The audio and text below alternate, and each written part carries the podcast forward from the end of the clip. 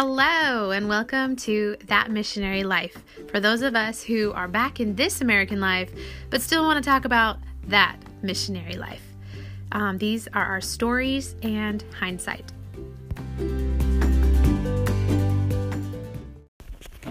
So, we've been back in the United States for nine months. We got back on Halloween 2020, and now it is August and we are just reflecting a little bit on nine months. And no one has actually asked me. They're like, oh, are you settled in yet?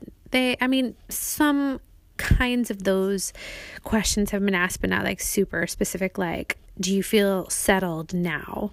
Um, and I don't know. I would say probably like 90, maybe even more than 90% settled in, but there's there's those bits where you're like, oop, not done yet, not done yet. I read an article and I'll read you some of it in a minute, but just it was about a missionary who had left um, her place of service in Africa at the beginning of COVID and had just been able to go back and visit.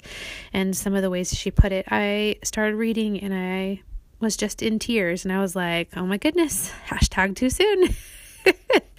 wow, that hit the the buttons, and it, it's it's sort of like a a slow uncurling you know like think of yourself like all crimped up and or like a paper all squished up and smoothing it out smoothing it out slowly. And there's a lot of it that gets done really fast. Like you're like oh yeah, yeah it's pretty i'm pretty stretched out you know i'm pretty okay or unpacking. I feel like the physical part of unpacking got done really quickly but the spiritual and the mental and the emotional part it's it's still going and uh, I don't know, 9 months it's it's not done. I know it's not done. I don't know when it will be done. Um but a lot of things have been done. I mean, the first 2 months was basically just calming the shock. So we got here, we visited family, um, we restarting uh, life, uh, checking in on everyone. We bought a car and found a house to rent. We were transient. We stayed in Airbnbs. Uh, we were still trying to close doors to open others, you know?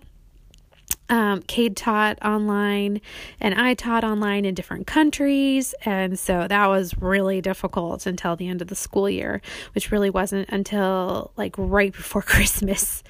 The next two months, we settled into our home. So, January and February, um, we went from eight suitcases to a three bedroom, one and a half bathroom house being pretty full. Um, Sophia started school in January. I started my new role at World Renewal. And the next three months were really just finishing the semester, getting into routine, growing where we were planted. And then summer happened. And it's so funny because Sophia's going back to school tomorrow. And, um, part of me is just like, oh my goodness, my first like American summer. with children and school and then not school and you know Cade being off school since he's a teacher as well. So when we are off school it's a completely different life than when half our family is gone at school. and we were definitely not as organized as makes me comfortable and happy but it was a good summer. It, it, it really was. And um, now we're going back into that routine. And that's really awesome.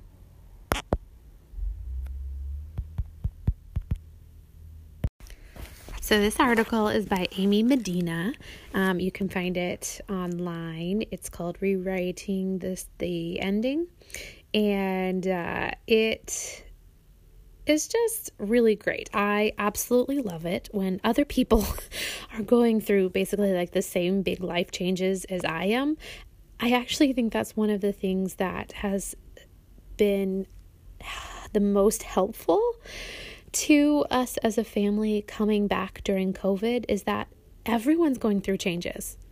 Like when we came back, my sister had just moved from her home to a new home So it was like we were both moving, you know? And with COVID, it's like everybody has changes. Everybody's having to deal with difficult things. And not that I want everyone to suffer, but it's sort of nice just not to be going through a ton of changes and being the only ones and feeling like we have to be normal. And it's been so, so great because nothing's normal for anyone. And so I haven't felt like I have to hide anything. And that has been a really a real blessing. So anyways, I'm going to read you some of this article of when she went to go back to um Africa. And I hope I can make it through because, oh my goodness, you can tell I got it's, yeah, there's still some. Still, some raw parts that are still getting settled in to being back in America, for sure. The faces of old friends appeared out of office doors, and some clapped and some cheered, and all of them surrounded me at once. They engulfed me with love, and I held on to them for dear life, and I broke down with joy and sorrow and relief and a whole lot of jet lag. For fourteen months I had longed for this moment and had not known if it would ever come, but it did. What was it like to go back? It felt like Lucy going through the wardrobe, like Harry passing through platform nine and three quarters. I got off the plane and was in a different universe, one that instantly felt very familiar, like no time had all at all had passed. June in Dar es Salaam is technically winter, but my face was abruptly shiny again from the humidity. My ankles were perpetually itchy from mosquito bites. Monkeys danced on the roof in the mornings. I ate rice and beans for lunch and haggled over taxi prices, hollered for the house guard when the water pump stopped working. My duffel bag arrived with a large rip, and I fretted over finding a needle and thread until it dawned on me, huh, I'm in Dar. I can walk out the gate and find a tailor who will fix it up as good as new, lickety split. And so I did. I have spent the past 14 months trying to force my soul into ill fitting clothes. Being so back, and so being back felt, felt ordinary and effortless and light. My soul is filled with long conversation. My soul filled up with long conversations with so, so many friends. We visited favorite restaurants as we drove through town. I reminded the girls of memories embedded on every street corner. Take a picture in your mind, I would tell them. Make it part of you. This is your country. Don't let yourself forget. We stopped by the houses we lived in for 10 years. We visited the house cleaner who worked for us the girl's entire life. As familiar as it all was, as wonderful as it was, there was evidence everywhere that this was not my world anymore. We stayed in the home of a good friend who was out of the country, and the girls immediately noticed their old toys on the children's shelves. I went to the linen closet to find towels and was startled to see my towels were there. This is how missionary community works. We are great at recycling. My house used to be filled with items that once belonged to other missionaries long gone. Now it's my things, spread out in other friends' houses around Dar es Salaam. It is not my life any longer. I knew this, of course, but there was something valuable about seeing it for myself. It hurt, it did, to face the reality of life going on without me, especially because in that place, that role, these people have stayed so permanent, permanent in my soul in the last 14 months. Yet I identified that hurt and was grateful for it. I needed it in a way in order to give myself permission to move on. There's a part of me that's been stuck in this year. Knowing that they have moved on helps me move on too. You see, that was the best part of the trip. For months and months and months, I imagined a different ending to our life in Tanzania. I hated that my ending, desperately wished and wished that it didn't end that way. I can't go back and change it, of course. What happened last March was fully firmly written in history now. But this trip allowed me the gift of a postscript to that ending, a sweetness to counter that which was only bitter before. To be sure, it still wasn't the ending I wanted, but it was a whole lot better than the one I had. Whew. So, yeah.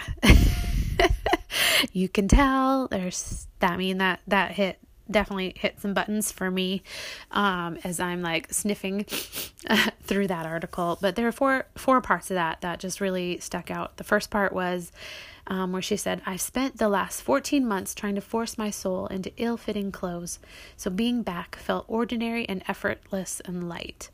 Um, I feel like that's a very good description.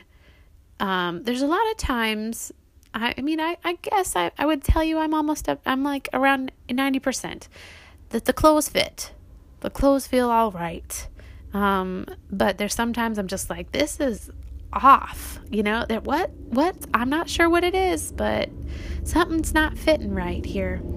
Um, and then the next part, what she said, make a picture. She was telling her girls, make a picture of this in your mind. I would tell them, make it a part of you. This is your country. Don't let yourself forget. Um, I've had a lot of different mornings. I try to read books with the girls in Portuguese, trying to speak with the girls in Portuguese. Haven't done a super great job. Um, but just being like this this is your place. Don't forget this. Don't don't forget this is your country too, kind of thing. Um, I feel like that is so important, and it just feels like it's almost more important for them to hold on to it than for me to, which is funny and silly because they need to make their own choices, and yet it just feels like that's so important for me to make sure that they do the next part was uh, my house talking about missionary recycling.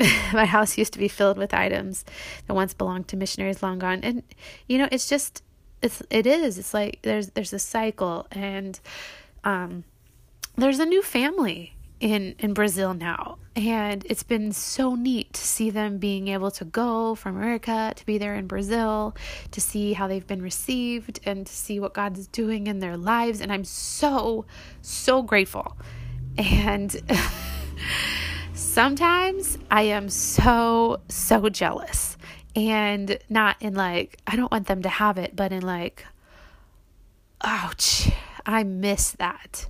Um, and and then lastly that it's not my life any longer I, I knew this of course but there was something valuable at seeing it for myself and it hurts to face the reality of life going on without me um, and I feel like that there's a lot of selfishness, I think, in that. Uh, I don't know, at least for me personally, it's like you want to be irreplaceable. You want to think that you are the center. It's really easy to center ourselves in the story.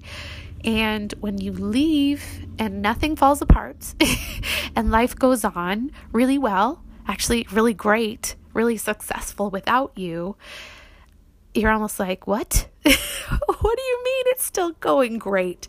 I thought I was holding that together. I thought they needed me, you know, and it's uh it's a hit to, it's a blow to the ego.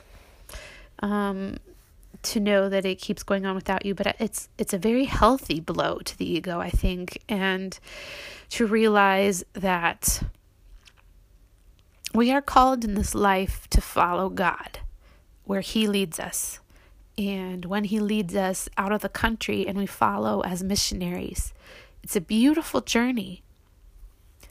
And when He leads us back, that's a beautiful journey too, because that's still the same journey, the same journey that God has called us to and He's leading us on. And that's the, the number one journey, you know, with all the I'm the only one who can do this, or uh, you know, quickly running into the white savior complex uh, and other issues that are serious uh, and definitely need to be addressed in the missionary community. You know, it's realizing that God calls and we follow God and God fills and life keeps going and it's really good and it's really beautiful and leaving and having new parts to the story and new locations doesn't negate any of the old story um, and doesn't mean that the new story is any less valuable for sure. So, what about you? Um, how long do you think it takes to feel like you're settled in? Like, the clothes fit. Like you're all stretched out, you're all unpacked spiritually, emotionally, mentally, not just physically. That only takes the first couple months. Um, I don't know how long did it take you? How long do you think is a good time to say? And I don't know, is the process ever really done? Is there ever is it ever closed? Uh, I mean, I'm I'm sort of making this podcast thinking that it will never fully be closed because I feel like I'm still a missionary. So part I think is still open. I don't know. I'd love your thoughts.